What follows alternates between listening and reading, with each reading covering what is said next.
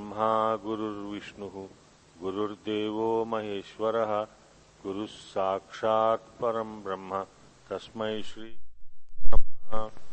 आनन्दैकरसप्रसारविलसन्मन्दस्मितास्यम् कृपापारीणम् निजभक्तमानसनवाम्भोजातभानूदयम् कालज्ञानविदग्रणिम् शिवकरम् कालीसमम् सद्गुरुम् ब्रह्मज्ञानमयम् नमामि हनुमत्कालीप्रसादाह्वयम् यदविद्याविलासेन भूतभौतिकसृष्टयः तं नौमि परमात्मानं सच्चिदानन्दविग्रहम्।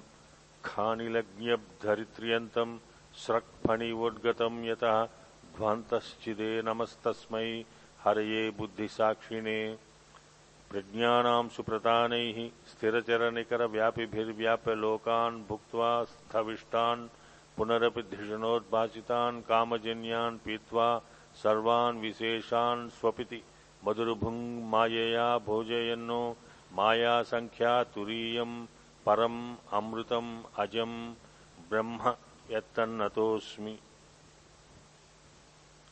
नारायणसमारम्भाम् व्यासशङ्करमध्यमाम् अस्मदाचार्यपर्यन्ताम् वन्दे गुरुपरम्पराम् ॐ नमो ब्रह्मादिभ्यो ब्रह्मविद्यासम्प्रदायकर्तृभ्यो वंशऋषिभ्यो महद्भ्यो नमो गुरुभ्यः सर्वोपप्लवरहितः प्रज्ञानघनः प्रत्यगर्थो ब्रह्मैवाहमस्मि ब्रह्मैवाहमस्मि ब्रह्मैवाहम्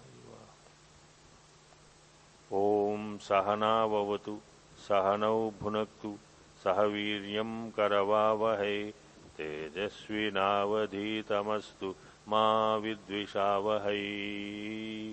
ॐ शान्ति शान्ति शान्तिः हरिः ॐ सर्वतन्त्रस्वतन्त्राय सदात्मा अद्वैतवेदिने श्रीमते शङ्करार्याय वेदान्तगुरवे नमः हरिः ओम् శ్రీ గురుదేవుల అనుగ్రహంతో మనం ఈ చాతుర్మాస్యంలో దీక్షగా లఘు వాసుదేవ మననం అనే ఆధ్యాత్మిక ప్రకరణ గ్రంథాన్ని విచారణ జరుపుతూ ఉన్నాం. అందులో ప్రథమ వర్ణకం పూర్తి చేసుకున్నాం ద్వితీయ వర్ణకం కూడా పూర్తి చేసుకున్నాం తృతీయం చతుర్థం కూడా పూర్తి చేసుకున్నాం. ఈ రోజు నుంచి మనం పంచమ వర్ణకంలోనికి ఐదవ వర్ణకంలోకి ప్రవేశిస్తున్నాం. గత చతుర్థ వర్ణకంలో దుఃఖం అంటే ఏమిటి? దుఃఖానికి కారణం ఏమిటి అనే క్లుప్తంగా తెలుసుకోవడం జరిగింది. దుఃఖానికి కారణం అది ఆగంతుకమా లేతే స్వాభావికమా అనేది విచారణ జరిపి అది ఆగంతుకమే అని నిర్ణయించుకున్నాం మనం. మన చేత నిర్ణయింపజేశారు. అది ఆగంతుకమే. అది వచ్చి పడింది మన నేను తెచ్చుకుందే దుఃఖం. అది ఎవరో ఈశ్వరుడు ఇచ్చిన దుఃఖం కాదు. లేకపోతే గురుదేవులు ఇచ్చిన దుఃఖం కాదు. లేకపోతే ఇంకెవరైనా ఆ ఇంద్రుడు ఇచ్చిన దుఃఖం కాదు. మన మన సమకాలికుల్లో ఎవరైనా ఇచ్చిన దుఃఖం కూడా కాదు. అదే, అనే హిలేరియస్ నోట్. మన ఎవరు మన ప్రైమ్ మినిస్టర్ గారు ఇచ్చిన దుఃఖం కూడా కాదు ఇది. లేకపోతే మన చీఫ్ మినిస్టర్ గారు ఇచ్చిన దుఃఖం కూడా కాదు. ఏది ఆగంతుకం? నా నా అంతట నేనే తెచ్చుకున్నాను దుఃఖం. ఆ దుఃఖం మనం ఎవ్వరూ అసలు ఏ జీవి కూడా ఆశించదు. నాకు దుఃఖం కావాలి నాకు దుఃఖం కావాలని ప్రతి జీవి ఏమని ఆశిస్తుంది? నాకు సుఖం కావాలి నాకు మంచి కావాలి నాకు శాంతం కావాలి అని ఆశిస్తుంది. కాబట్టి అటువంటి దుఃఖం ఎందువలన అని చివరి చివరిగా చివర పారాగ్రాఫ్లో వారు ఏమని చెప్పారు మనకి? గ్రంథకారులు వాసుదేవ మహర్షి ఏమని చెప్పారు? ఇది ఆగంతుకము. ఇది శరీర పరిగ్రహణము అనే పదం ఉపయోగించారన్నమాట శరీర పరిగ్రహణం అంటే శరీరం గ్రహించడం వల్లనే నీకు దుఃఖం వచ్చింది. ఇంకా దేని వల్ల రాలేదు? శరీరం ఉండటం వల్లే దుఃఖం. శరీరం లేకపోతే దుఃఖం లేదు. నువ్వు అశరీరవి అని తెలుసుకోవటమే దుఃఖ నివారణ. నాకు శరీరము లేదు. నాహం దేహ పరం బ్రహ్మేతి అని తెలుసుకోవడం నేను దేహాన్ని కాదు. నేనెవరిని? పరబ్రహ్మ స్వరూపుణ్ణి. నేనెవరిని? అహం బ్రహ్మాస్మి అని తెలుసుకోవటం ఏవైతే ఉండదో అది దుఃఖ నివారణ. దానికి మూల కారణం ఏమిటంటే శరీరాన్ని గ్రహించటమే. శరీర పరిగ్రహణమేవ మూల కారణం. అది the the root cause for unhappiness misery sorry sorrowfulness is root cause what is root cause? To think that I am this body. నేనే నేనే ఈ శరీరం నేను అనుకోవటం వల్లనే ఈ శరీర గ్రహణం వల్లనే శరీరాన్ని గ్రహించటం వలన శరీరాన్ని ధరించటం వలన ఏదో షర్టు లాగా చెప్తున్నారన్నమాట. మహర్షి నువ్వు ఒక షర్ట్ వేసుకున్నావురా అది నువ్వు కాదు. షర్ట్ నేను కాదు కదండి ఎప్పుడైనా నేను అనుకుంటాం అది తీసేస్తాం ఎక్కడ పడితే అక్కడ. అలాగే ఈ శరీరం కూడా ఒక వస్త్రధారణ లాంటిది. వస్త్రం తీసేస్తాం ఎలా తీస్తాం? అలాగా ఇది. కాబట్టి దానికి కారణం ఏమిటంటే కార్యము వలన జన్మ వచ్చింది. పూర్వపూర్వ జన్మల్లో చేసిన కార్యము పుణ్య పాపముల కార్యములు ఏవైతే ఉన్నావో వాటిని వలన నీకు జన్మ వచ్చింది. జన్మ వలన శరీరం వచ్చింది. శరీరం వలన దుఃఖం వచ్చింది. కాబట్టి ఈ పరంపర. కాబట్టి దాని దుఃఖాన్ని ఎలా నివారణ చేసుకోవాలి? మనం ఆలోచించాలి. మనందరికీ దుఃఖం ఉంది దుఃఖం ఉంది అనుకుంటున్నాం.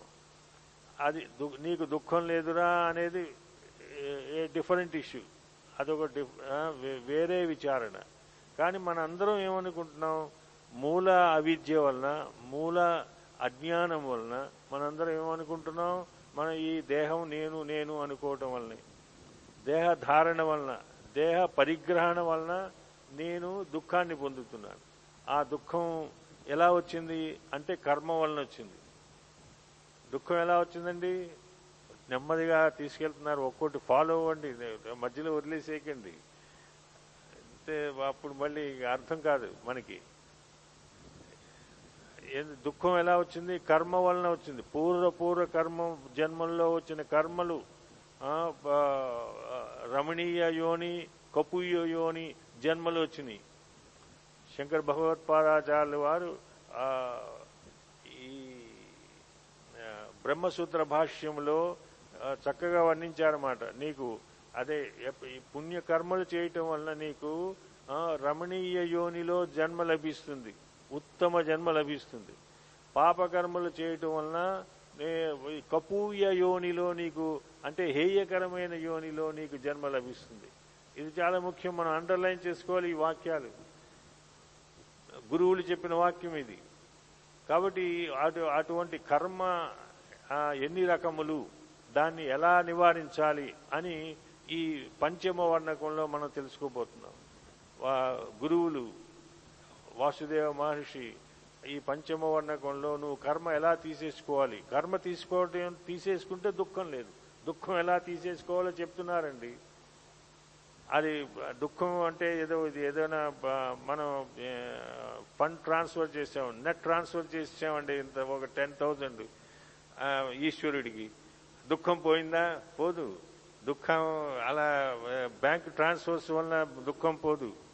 ఏదైనా కొన్ని అండర్ ది టేబుల్ లంచం ఇచ్చామని ఏదో ఇచ్చి దుఃఖం పోగొట్టుకుందాం అంటే అది పోదు అలాగే కూడా పోదు.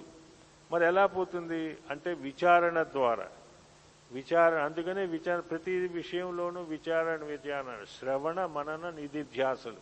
ఈ మూడిటి వల్లనే మనకి పోవాలి అది దుఃఖం పోవాలి. మనకి ఎటువంటి దుఃఖం అస్సలు ఆ దుఃఖ ఛాయ కూడా మన మీద పడకూడదు. దుఃఖం అనేది ఈ స్వప్నంలో కూడా దుఃఖం రాకూడదు. అటువంటి దుఃఖం అటువంటి దుఃఖం లేని ఆనందము నిర్విషయకమైన ఆనందం నిర్విశేషమైన ఆనందం మనకి లభించాలి. అది ఎలా లభిస్తుంది అనేది ఈ పంచమవర్ణకంలో మనం ఉత్థాపన చేస్తున్నారండి. విచారణని వారు పైకి తీసుకొస్తున్నారు. ఏమంటే కర్మ. కర్మ వల్లనే కర్మ అంటే ఏమిటి? కర్మ అంటే ఏమిటి? Act. Action is karma. Every action will have an opposite action. అని మనం ఫిజిక్స్లో చదువుతాం. ఎవరినైనా చంపెదబ్బు కొట్టామనుకోండి అది యాక్షన్. వాడు ఎమ్మటే లాగిపెట్టి మన కొడతాడు. అది రియాక్షన్. కర్మ చేసామంటే యాక్షన్ ఉందంటే దానికి ఓ రియాక్షన్ ఉంది. బంతిని కొట్టామంటే గోడకి అది ఎమ్మటే మనకొచ్చి మన ముఖాన్ని కొడుతుంది. కాబట్టి every action as a reaction కాదు కర్మ అంటే ఏమిటంటే యాక్షన్ ఇంగ్లీష్లో చెప్పుకోవాలనుకుంటే ఏమిటి కర్మ అంటే నా యాక్షన్ నాది అంటే నేను నా ప్రవృత్తి ఏమైతే ఉన్నదో దానిది. కర్మ ఎన్ని రకములు కర్మ అంటే పుణ్యకర్మని పాపకర్మని మిశ్రిత కర్మని నన్ను ఫాలో అవుతూ ఉండండి. ఎందుకంటే కొద్దిగా లోపలికి వెళ్తున్నారు. నెమ్మది నెమ్మదిగా మన ఈ ఈ అంతిమమైనది ఏంటంటే విదేహం కైవల్యం ఎలా ప్రాప్తించుకోవాలో చెప్పడానికి నెమ్మది నెమ్మదిగా మనకి లోపలికి తీసుకువెళ్తున్నారు. కాబట్టి ఇందులో కార్యం ఏమిటది? కర్మలో ఏమిటిది? పుణ్యకర్మ పాపకర్మ మిశ్రిత కర్మ. పుణ్యకర్మం అంటే ఎవరికైనా మంచి చేయటం. ఒకళ్ళ ఒకళ్ళకి బాధ లేకుండా చేయటం ఒకళ్ళకి హాని లేకుండా చేయటం ఏమైతే ఉండదో అది పుణ్యకర్మ. పుణ్యకర్మ అంటే ఒకళ్ళకి మ- మంచి వాళ్ళకి ఆనందం కలగాలి మన కర్మ చేత మనం చేసిన కర్మ చేత ఆ జీవికి కానీ ఆ సంఘానికి కానీ ఆ కాలంలోని పరి పరివర్తనకు కానీ మంచి జరగాలి. అది పుణ్య కర్మ. పాపకర్మ అంటే పాపకర్మ వలన నా నా యొక్క కర్మ వలన ఎదుటివాడికి నష్టం కలుగుతుంది దుఃఖం వస్తుంది. అది అది పాపకర్మ. పాపం చేసిన వాళ్ళం అవుతాం మనం. ఎదుటివాడికి దుఃఖం వస్తే పాపం చేసిన వాళ్ళం అవుతాం. కాబట్టి ఈ రెండు. తర్వాత మిశ్రమ కర్మ. అంటే ఇన్ బిట్వీన్ కొద్దిగా మంచి కొద్దిగా కొద్దిగా పుణ్యం కొద్దిగా పాపం. పుణ్య పాప కర్మలు మిశ్రితమై ఉండటం ఏమైతే ఉందో అది మిశ్రిత కర్మ. కర్మ ఎన్ని రకములు? పుణ్యకర్మ పాపకర్మ మిశ్రిత కర్మ. పుణ్యకర్మం వలన దేవతాది జన్మలు లభిస్తాయి. ఓకే పాపకర్మం వలన తిరియగాది జన్మలు లభిస్తాయి. తిరియగములు అంటే అడ్డముగా నడ- నడిచేయి. అంటే నాలుగు కాళ్ళ మీద నడిచేయి నాలుగు కాళ్ళతో నడిచేది ఏదముగా అడ్డముగా అంటే ఇలాగ నడిచేది. నేల మీద ఇలా అడ్డంగా నడుస్తుంది. మనం నిలువుగా నడుస్తాం. మనుష్యుడు నిలువుగా నడుస్తాడు. ఇలా నుంచుని నడుస్తాడు ఇలాగా. కానీ తిరియగములు జంతువులు ఎలా నడుస్తాయి? అడ్డముగా నడుస్తాయి. అలా అడ్డముగా నడిచేది జంతు జన్మ ఏమైతే ఉన్నదో అది పాపకర్మల వలన వస్తుంది. మిశ్రమ కర్మ వలన అంటే కొద్దిగా పుణ్యం కొద్దిగా పాపం చేయటం వలన మనుష్య జన్మ లభిస్తుంది అన్నారండి. కాబట్టి మనం ఇప్పుడు మన కర్మను తీసుకోవడానికి ప్రయత్నం చేస్తున్నాం. కర్మ అంటే ఏమిటో తెలుసుకున్నాం. కర్మ ఎన్ని రకములో తెలుసుకున్నాం. ఏదది? పుణ్యకర్మ పాపకర్మ మిశ్రిత కర్మ. పుణ్యకర్మ వలన దేవ దేవతల యొక్క జన్మ లభిస్తుంది. శరీరం లభిస్తుంది. పాపకర్మం వలన తిరిగిగా అది జంతు జన్మ లభిస్తుంది. తిరియగ్ తిరియగ్ అంటే అడ్డంగా నడిచేది. సంస్కృతంలో తిరియగ్ అంటే అడ్డము అని. అంటే అడ్డముగా అంటే నిలువుగా కానిది. అది. మిశ్రిత కర్మ ఏమైతేందో కొద్దిగా పాపము కొద్దిగా పుణ్యము చేయటం వలన దాన్ని మిశ్రిత కర్మ అన్నారు. ఈ జంతువునాం నరజన్మ దుర్లభం అన్నారు. ఎందుకంటే నరజన్మలోనే ఇటు ఇటు ఇలాగ మనం కూర్చుని విచారణ చేసే అవకాశం ఉన్నది. దేవతలకు లేదు. వాళ్ళ వాళ్ళదేమిటి? భోగాయతన శరీరము. భోగమును అనుభవించడమే వాళ్ళకి శరీరం. ఆ శరీరం దేవతల శరీరం వచ్చిందంటే నీకు భోగము భోగము భోగము. నో బ- ఏంటి? దుఃఖము దుఃఖము దుఃఖము లేనే లేదు అసలు. ఆల్వేస్ ట్వంటీ ఫోర్ అవర్స్ మూడు వందల అరవై ఐదు రోజులు వంద సంవత్సరాలు నువ్వు ఎన్ని సంవత్సరాలు బతుకు అన్ని సంవత్సరాలు నీకు అక్కడ ఉంటుంది. పుణ్య నీవు చేసిన పుణ్యం క్షీణించగానే మరి మత్స్యలోకానికి వస్తావు. అంతవరకు నీకు భోగమే భోగము. అని అనేక రకములుగా భోగము. కాబట్టి అటువంటిది. అందువల్ల మనుష్య జన్మలోనే అంత ఉత్తమమైనది. మరి ఈ పాపకర్మ పుణ్యకర్మ మిశ్రిత కర్మ అని మళ్ళీ మూడు రకములుగా చెప్పబడినాయి ఒక్కొక్క కర్మ మూడు రకాల రకములుగా చెప్పబడినాయి ఒకటి ఏమిటిది? ఉత్కృష్ట పాపకర్మనే తీసుకుందాం. మొదట ఉత్కృష్ట పాపకర్మ అంటే చాలా గొప్పదైన పాపం అండి. వాడు ఎంత పాపం చేశామంటే బ్రహ్మహత్య మహాపాతకం. బ్రాహ్మణుడిని హత్య చేశాడండి వాడు. అది దానికన్నా ఉత్కృష్టమైనది ఇంకో పాపం లేదు. శూద్రుడిని హత్య చేసిన అంత ఉత్కృష్టమైన పాపం రాదు. బ్రాహ్మణుని హత్య చేస్తే ఎవరైతే బ్రహ్మజ్ఞాని అయి ఉన్నారో ఎవరైతే బ్రాహ్మణ ఆశ్రమంలో చేయవలసిన కర్మలన్నీ సక్రమంగా చేస్తున్నారో వాళ్ళని హత్య చేసిన వాళ్ళని నిందించినా చాలండి. నింద చేసినా చాలు. నీకు అది ఉత్కృష్ట పాపకర్మ. తర్వాత మధ్యమ పాపకర్మ. అంటే మరీ ఎక్కువ కాదు మరీ తక్కువ కాదు. పాపం మరీ ఎక్కువగా చేయలేదండి. మరి అంత తక్కువ తీసేసేది అసలు పాపమే చేయలేదు అంటూ కూడా సరిపోదు. అటువంటిది మధ్యమ పాపకర్మ.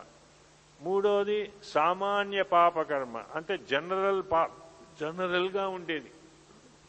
ఏదైతే ఉన్నదో అది సామాన్య పాపకర్మ. అలాగే పుణ్యకర్మ. పుణ్యకర్మ ఉత్కృష్ట పుణ్యకర్మ. తర్వాత మధ్యమ పుణ్యకర్మ తర్వాత సామాన్య పుణ్యకర్మ. అలాగే మిశ్రమము మళ్ళీ మూడు రకాలు. ఇదే ఉత్కృష్ట మిశ్రమ కర్మ. ఉత్కృష్ట తర్వాత మ- మధ్యమ మిశ్రమ కర్మ. దెన్ సామాన్య మిశ్రమ కర్మ. అలాగా మూడు ఉత్కృష్ట మధ్యమ సామాన్య అనే విభజన ద్వారా మనకి గ్రంథకారులు ఏం చెప్తున్నారంటే కర్మ పుణ్యకర్మ పాపకర్మ మిశ్రమ కర్మ అయినప్పటికీ కూడా మళ్ళీ ప్రతిదీ మూడిటిగా చెప్- చెప్పబడినది. ఆ వాటి యొక్క లక్షణాలు ఏమిటో మనకి వివరిస్తారు. వాళ్ళ గ్రంథకర్త వివరిస్తారు. గురువులు శ్రీ గురుదేవులు మనకి వివరిస్తారు. అది. అప్పుడు మనం పుణ్యకర్మను తీసుకుందామండి. పుణ్యకర్మ ఉత్కృష్ట పుణ్యకర్మ మధ్యమ పుణ్యకర్మ సామాన్య పుణ్యకర్మ అని ఉంది. ఉత్కృష్ట పుణ్యకర్మ హిరణ్యాది శరీరములు ధరించటం. హిరణ్య గర్భుడు అని చదువుకున్నాం మనం మొన్న ఇక్కడే మొదటి అధ్యాయంలో ఆ, వర్ణకంలో చెప్పబడింది. ఎవరైతే ఏది సమష్టి వెష్టి అనే పదముల్లో హిరణ్య గర్భుడు ఎవరంటే తెలుసుకున్నాం. ఎవరండి హిరణ్య గర్భుడు సమష్ట వెష్ట అలా- ఆ, మరి అలాగా అలా గ్రంథకారులతో వెళ్ళిపోతా ఉంటే కష్టం. వెనకాల కొద్దిగా అది కూడా ఆయన ఆయన చెప్పింది ఏదో తెలుసుకుంటూ ఉండాలి. వారితో వెళ్తూ ఉండాలి. గురువులతో వెళ్తూ ఉండాలి. కానీ చెప్పింది మర్చిపోతే కష్టం. ఎందుకంటే అది ఏది మన ఈ యొక్క స్వప్నావస్థలో మన ఒక్కొక్కడు మనం ఏదైతే అనుభవిస్తున్నామో అనుభవించేవాడు ఎవడైతే ఉన్నాడో వాడి పేరేమన్నారు? స్వప్నంలో స్వప్నంలో. తైజసుడు అన్నారు. అది ఎవరు? ఇండివిజువల్గా మనం మన నా స్వప్నంలో నేను నేను అనుభవిస్తున్నాను ఆ అనుభవించేవాడు పేరు ఏమని పెట్టారు? తైజసుడు అన్నారన్నమాట. అదే సమష్టి రూపముగా అంటే ఈ యావత్ ప్రపంచంలో పద్నాలుగు భువన భాండముల్లో స్వప్నములో చూస్తున్న వాళ్ళ యొక్క సమష్టి అనుభవం చేసేది ఎవరు అంటే హిరణ్య గర్భుడు అన్నారు. అది అది అలాగా హిరణ్య గర్భుడు శరీరము కానీ వైశ్వానరుడు శరీరము కానీ మళ్ళీ మర్చిపోకూడదు ఈ పదాలు. వైశ్వానరుడు అనేది సమష్టి పదం దానికి వెష్టి పదం ఏమిటో మనకు తెలుసుకోవాలి. విశ్వసుడు ఇది సమ వెష్టి పదం. అది. జాగ్రత్త అవస్థలో నేను ఏదైతే అనుభవిస్తున్నాడో వాడి పేరు వెష్టి అన్నారు. అంటే అంటే సమష్టి కానివాడు ఇండివిజువల్గా ఏవైతే వస్తున్నాడో ఆ వాడిని విశ్వసుడు అన్నారు. అదే సమష్టిగా ఉన్నప్పుడు వైశ్వానరుడు అన్నారు. కాబట్టి అటువంటి మహత్తరమైన శరీరాలని మనకి ఉత్కృష్ట పుణ్యకర్మల వలన దొరుకుతుంది చాలా బెస్ట్ పుణ్యకర్మలు ఏమైతే చేస్తున్నామో వాటి వలన మనకి ఏ ఎటువంటి శరీరం కనిపిస్తుంది? రమణీయమైన శరీరం. ఏమిటది? హిరణ్య గర్భ శరీరము వైశ్వానర శరీరం ఇత్యాది శరీరములు మనకి లభిస్తాయి అన్నమాట. కాబట్టి మధ్యమ పుణ్యకర్మ మధ్యమం. పుణ్యకర్మము ఇన్ బిట్వీన్ కొద్దిగా పుణ్యము కొద్దిగా పాపము చేసిన వాళ్ళకి ఏముంటుంది? వాళ్ళకి ఇంద్రాది దేవతల యొక్క శరీరము లభిస్తుంది.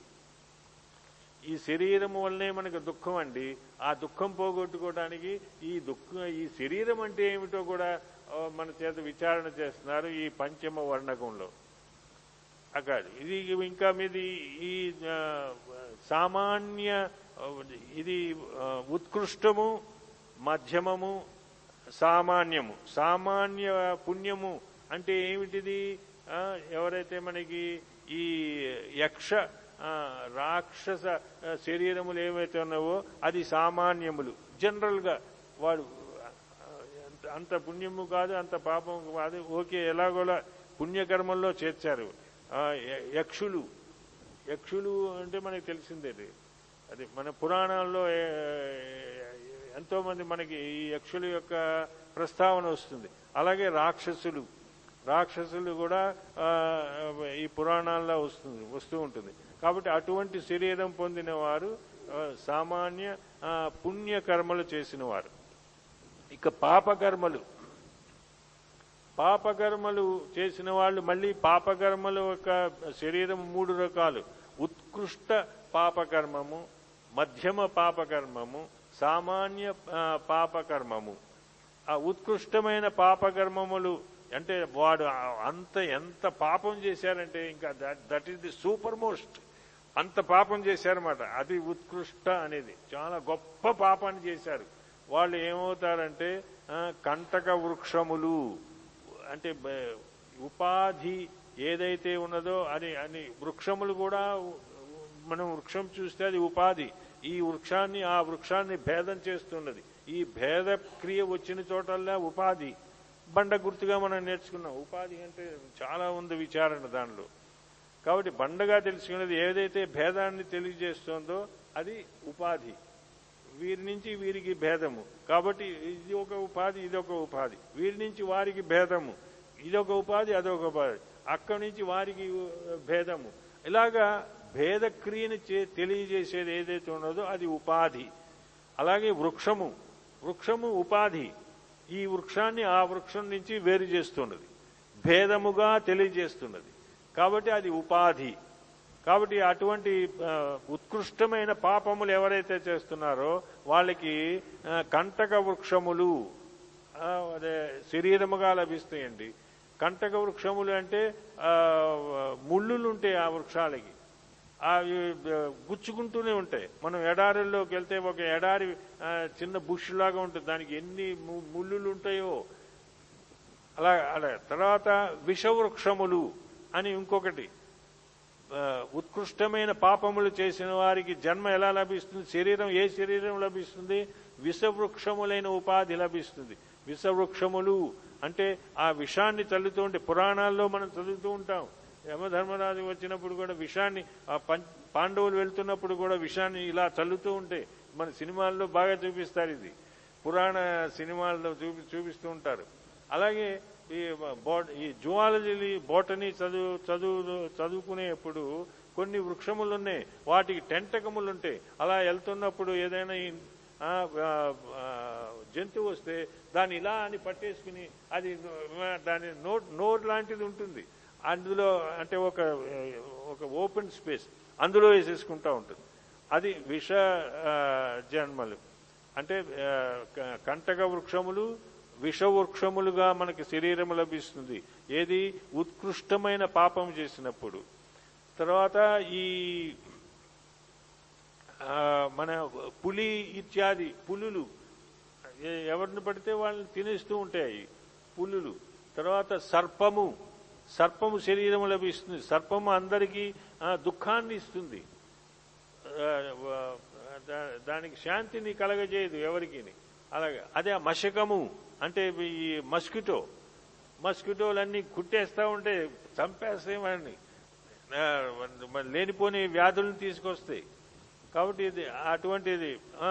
ఉల్లూకము. ఉల్లూక జన్మ. ఉల్లూకం అంటే గుడ్ల గూబ గుడ్ల గూబ ఓవల్ అంటే ఓడబ్ల్యూఎల్ ఓల్ ఔల్ అంటారు ఇంగ్లీష్లో. అది అటువంటి ఉల్లూకము జలూకము. జలూకము అంటే జలగ. నీళ్ళలో జలగలు ఉంటాయి అవి పట్టుకుని పీడి మన రక్తానంతా లాగేస్తూ ఉంటాయి. అటువంటి ఇల్లు- ఇటువంటి జన్మలు కలిగించేది ఏదైతే ఉన్నదో అది ఉత్కృష్టమైన పాపకర్మ. అంత అంత ఆ శరీరం మనకి లభిస్తుంది. ఎవరైతే పాపకర్మ చేస్తున్నామో ఉత్కృష్టమైన పాపకర్మ చేస్తున్నామో మా మనకేమి శరీరం లభిస్తుంది? ఆ శరీరం లభిస్తుంది. అలాగే ఇది మధ్యమ పాపకర్మ. మధ్యమ పాపకర్మ ఏమిటండి? పనస వృక్షము తర్వాత తర్వాత కోకోనట్. అటు, నారికేల వృక్షము. ఇటువంటి ఎవరికి అందరికీ వాటి వాటి యొక్క ఫలములు తర్వాత ఆమ్ల వృక్షము ఆమ్ర వృక్షము అంటే మామిడికాయ వృక్షములు ఇవన్నీ వాళ్ళ యొక్క ఫలములతోటి వేరే వాళ్ళకి ఉపయోగకరంగా ఉంటున్నాయి. అటువంటిది పుణ్య పాపం చేసినప్పటికీ కూడా అది అంత ఎక్కువ కాదు అంత తక్కువ కాదు. వారికి అటువంటి ఏది ఇటు ఇటువంటిది. తర్వాత ఫల ఫల ఫలములతోటి పత్రములతోటి చాలా వృక్షములు ఈశ్వరుడికి అంకితం చేయబడితే మనం వెళ్ళి తీసుకెళ్తాం. అది వారికి ఈశ్వరుడికి ఇది పూజా విశేషముగా ఉంటాయి. కాబట్టి పూజా అర్హత వాటి కలిగి ఉంటుంది. వేరే వృక్షాలకి ఏమి లేవు అది. అటువంటి పూజా అర్హత కలిగిన వృక్షములు కూడా ఈ ఫలపత్రముల ద్వారా లభించడం ఏది లభిస్తుందో అది మధ్యమ పాపము చేసిన వాళ్ళకి. తర్వాత సామాన్య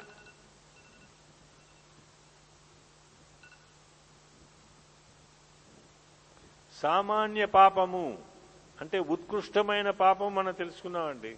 చాలా దరిద్రులు వాడి.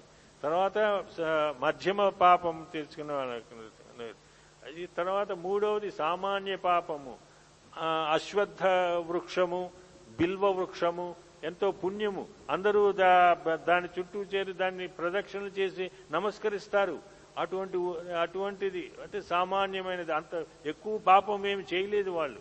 అటువంటి శరీరం మనకు లభిస్తుంది అన్నారండి. అది. తర్వాత మిశ్రమ ఏది కర్మలు చేసిన వారికి ఉత్కృష్ట మిశ్రమ కర్ణమా తర్వాత మధ్యమ మిశ్రమ కర్మ తర్వాత సామాన్య మిశ్రమ కర్మ. ఉత్కృష్టమైన మిశ్రమ కర్మ ఎవరికి లభిస్తుందంటే ఎవరైతే నిష్కామ కర్మ యోగము అభ్యసిస్తూ నిష్కామ కర్మలు అన్ని కర్మలన్నీ చేస్తున్నారు. ఎటువంటి కామము లేదు. దానిని గురించి దాని నాకు ఇది వస్తే బాగుంటుంది నేను ఇంత చేశాను కదా నాకు ఇది వస్తే బాగుంటుంది అది వస్తే బాగుంటుంది అని ఏమి అసలు చింతన లేదు. అది నిష్కామ కర్మ. నిష్కామ కర్మ చేస్తూ ఎలా అయితే శాస్త్రముల్లో గురువుల చేత మనకి చెప్పబడిందో ఏది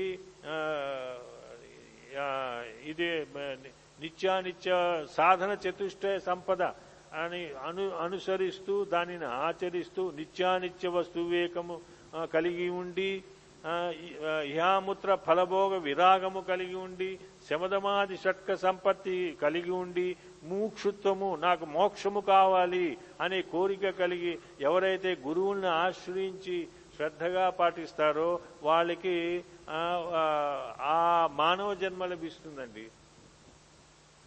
ఇది ఇప్పుడు ఇక్కడ ఉన్న అసలు విషయం అన్నీ తెలుసుకోవడానికి ఎక్కడ మరి ఇన్ని జన్మల్లోంచి మానవ జన్మ వచ్చింది? ఎవరికి? నిష్కామ కర్మ తర్వాత ఈ నిత్యానిత్య వస్తు వివేకము. ఇటువంటి చతుర్విధములైన కరణములను సంపాదించుకున్న వారు ఎవరైతే ఉన్నారో వాటికి మనుష్య జన్మ లభిస్తుందన్నమాట. ఈ మ- మధ్యమ కర్మ చేసిన వాళ్ళకి తర్వాత ఈ ఆశ్రమ మధ్యమ మిశ్ర మిశ్రిత కర్మ చేసిన వాళ్ళకి ఆశ్రమ ఆశ్రమ ధర్మములను ఆశ్రి ఆచరిస్తూ బ్రాహ్మణ ఆశ్రమ ధర్మములను ఆచరిస్తూ క్షత్రియ ఆశ్రమ ధర్మములను ఆశ్రయిస్తూ వైశ్వ ఆశ్రమ వైశ్యుల యొక్క ఆశ్రమ ధర్మాన్ని ఆచరిస్తూ శూద్రుల యొక్క శూద్ర ధర్మాన్ని ఆశ్రమ ధర్మాన్ని ఆచరిస్తూ ఎవరు ఆ, జీవనం గడుపుతారో వాళ్ళకి మధ్యమ మిశ్ర కర్మ లభిస్తుంది. మిశ్రకర్మ మధ్యమ స్థితి లభి అటువంటి శరీరములు లభిస్తాయి వారికి. వారు వారు నిత్యము పూజ పునస్కారాది వానములు చేస్తారు. మొట్టమొదట మనుష్య జన్మ విచారణతోటి ఏది సాధన చతుష్టయ సంపదన విచారణముతోటి ఎవరైతే ఉంటారో ఎవరైతే జీవన్ముక్తులై ఉంటారో ఎవరైతే దే దేహ అది విముక్తి కోసం యతనం చేస్తూ ఉంటారో వారికి ఆ ఉత్తమ మనుష్య జన్మ. తర్వాత రెండవ వారికి మిశ్రమమైన మధ్యమమైన వారికి ఎవరి ఆశ్రమములో వారి యొక్క ధర్మాలని ఆచరిస్తూ ఉండేవాళ్ళు వారు. ఇంకా ఏది? కనిష్ట ధర్మ అంటే సామాన్యమైన మిశ్రమ ధర కర్మలు చేసిన వారికి ఎటువంటి లభ లభిస్తుంది అంటే వాటికి కిరాతకుడుగా యవనుడుగా ప్రాసక్తుడుగా లభిస్తుంది. అంటే కిరాతనుడు అనే పదం మనకి తెలుసు బాగా. ఏంటి కిరాతనుడు అంటే దొంగ అవుతాడు ఎందుకంటే దొంగ దొంగతనం చేస్తూ ఉంటాడు. వచ్చే వాళ్ళని వెళ్ళే వాళ్ళని రోడ్డు మీద ఆపి వాళ్ళ యొక్క ధనాన్ని పరిగ్రహిస్తూ ఉంటాడు. అటువంటి మనుష్య కిరాతన మనుష్య జన్మ యవన మనుష్య జన్మ అంటే మనం మన హిందూ దేశం మీద అనేక మంది వచ్చి మనని ఆక్రమించేశారు. మహమ్మద్ లాంటి వారు తర్వాత గ్రీక్ దేశం నుంచి ఎంతోమంది ఎంతో మంది అలెగ్జాండర్ వాడు వచ్చి చేసేవాడు. అటువంటి జన్మ యవన జన్మ కిరాతన జన్మ పుల్కస జన్మ అన్నారన్నమాట. కాబట్టి అటువంటి పుల్కస జన్మ అంటే బ్రాహ్మణుడి బ్రాహ్మణుడికి క్షత్రియ స్త్రీతో జన్మించిన జన్మ ఎవరైతే ఉన్నాడో వారిని పుల్కసుడు అన్నారు. పురాణముల్లో. వారి అలాంటి చాలా క్యారెక్టర్లు ఉన్నాయి పురాణంలో. కాబట్టి అటువంటి అటువంటి నీచ జన్మ వాళ్ళకి లభిస్తుంది. కాబట్టి అటువంటి ఇలాగా మూడు విధములు కర్మలు పుణ్యకర్మ పాపకర్మ మిశ్రిత కర్మ అందులో మళ్ళీ ప్రతి దానిలోనూ ఉత్కృష్ట మధ్యమ సామాన్యము. ఇలా చేసుకుంటూ మనకి ఈ కర్మలు ఈ శరీరం ఎందుకు వస్తుంది? ఎలా వస్తుంది అనేది విచారణ. అంతేగాని ఏదేదో పదాలు చెప్పేసి మనని భయపెడతానే కాదు వారికి. కాబట్టి అటువంటి జ్ఞానాన్ని పొందటానికి మనం ఇది ఈ రోజున ఇంతవరకు మనం కాలాతీతమైంది కాబట్టి ఇక్కడ ఆపుకుందాం తర్వాత ఇంకా మంచి మంచి విచారణ వస్తున్నది. తర్వాత ఎవరైనా ఎవరైనా అయ్యా మాకు పుస్తకం ఉంటే బాగుంటుంది అని అంటే ఇది తెలుగులో మన అదృష్టం కొద్దీ చాలా వందల వేల సంవత్సరాల క్రితమే ఇది తెలుగులో రాయబడింది పుస్తకం ఇది. మన యొక్క తెలుగు వారి యొక్క అదృష్టం అది. ఇంకా ఏ భాషలోనూ లేదు సంస్కృతం తప్పించి. ఈ మధ్య మధ్య హిందీలో అనువాదం చేయబడింది. కాబట్టి అటువంటి వారికి ఎవరికైనా ఉంటే చాలా సులభం. నూట యాభై రూపాయలు వంద యాభై రూపాయలు మాత్రమే. ఎవరైనా ఆ, ఆ పుస్తకాన్ని అంటే మననం చేసుకోవడానికి బాగుంటుంది. మనం చూసిందే అక్కడ రాశారు. మనం అందులో ఏముందో అదే చెప్పుకుంటున్నాం మనం. కాబట్టి అటువంటిది ఎవరిదైనా ఇంట్రెస్ట్గా ఉంటే వారు వారి పేరు వారి నోట్ అంటే మనం ఒక యాభయో వందో తెప్పించేసుకుంటే అవి మళ్ళీ చల్లకపోతే కష్టం అవుతుంది. అందువల్ల ఎవరైనా ఇంట్రెస్ట్గా ఉన్న వాళ్ళు ఆ నూట యాభై రూపాయలు ఇచ్చి పేరు రాస్తే భారతి తనకి ఇచ్చినా సరే ఎవరికి ఇచ్చినా సరే నాకు అది నేను తెప్పించి పెడతాను దానికి. చాలా సులభం. ఒక నాలుగైదు రోజుల్లో వచ్చేస్తాయి ఆ పుష్ప పుస్తకాలు కాబట్టి ఎవరైనా ఇంట్రెస్ట్ అయ్యా నాకు పుస్తకం మన మన నారాయణమ్మ గారు మన నారాయణత్త గారి పుస్తకాలు గ్రహించడంలో చాలా ఎక్స్పర్ట్ ఆవిడ. ఏ పుస్తకం వచ్చినా ఎమ్మటే రావాల్సిందే. ఆవిడ పుస్తకం అక్కడ కబోర్డ్లో ఉండాల్సిందే.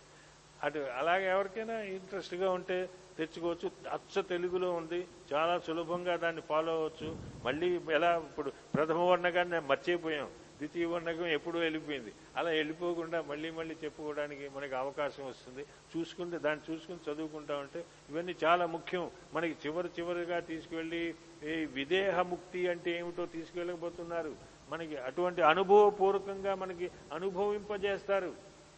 అందువలన ఇది ఈ ఈ ఆధ్యాత్మిక గ్రంథం అంత ప్రాచుర్యంలో ఉన్నది ప్రపంచంలో. అన్ని దేశాల్లోనూ ఇది ప్రాచుర్యంలో ఉన్నది. ఇంగ్లీష్లో కూడా ఉన్నది ఇది పుస్తకం. కాబట్టి ఎవరైనా మన ఇంకా అందరికీ చెప్పుకుని మనం ఇంకా ముందుకెళ్తానికి ప్రయత్నం చేద్దాం. ఒక్కొక్కటి మాతాజీ గారు చెప్పినట్లుగా అరే నువ్వు ఒక్కడే ఉండిపోతావేమో అంటే ఎందుకంటే అద్వైతం కదా రెండోది లేదు కదా ఒక్కడే ఉన్నాడు కదా నువ్వు ఒక్కడే మిగిలిపోతావు అని. అలా అద్వైతం కాకుండా ఆ, అద్వైతాన్ని మనం అనుభవపూర్వకంగా నేర్చుకుందాం. ఆచరణలో కాకుండా. హరి ఓం సర్వతంత్ర స్వతంత్రాయ సదాత్మ అద్వైత వేదినే శ్రీమతే శంకరార్యాయ వేదాంత గురవే నమ. హరి ఓం.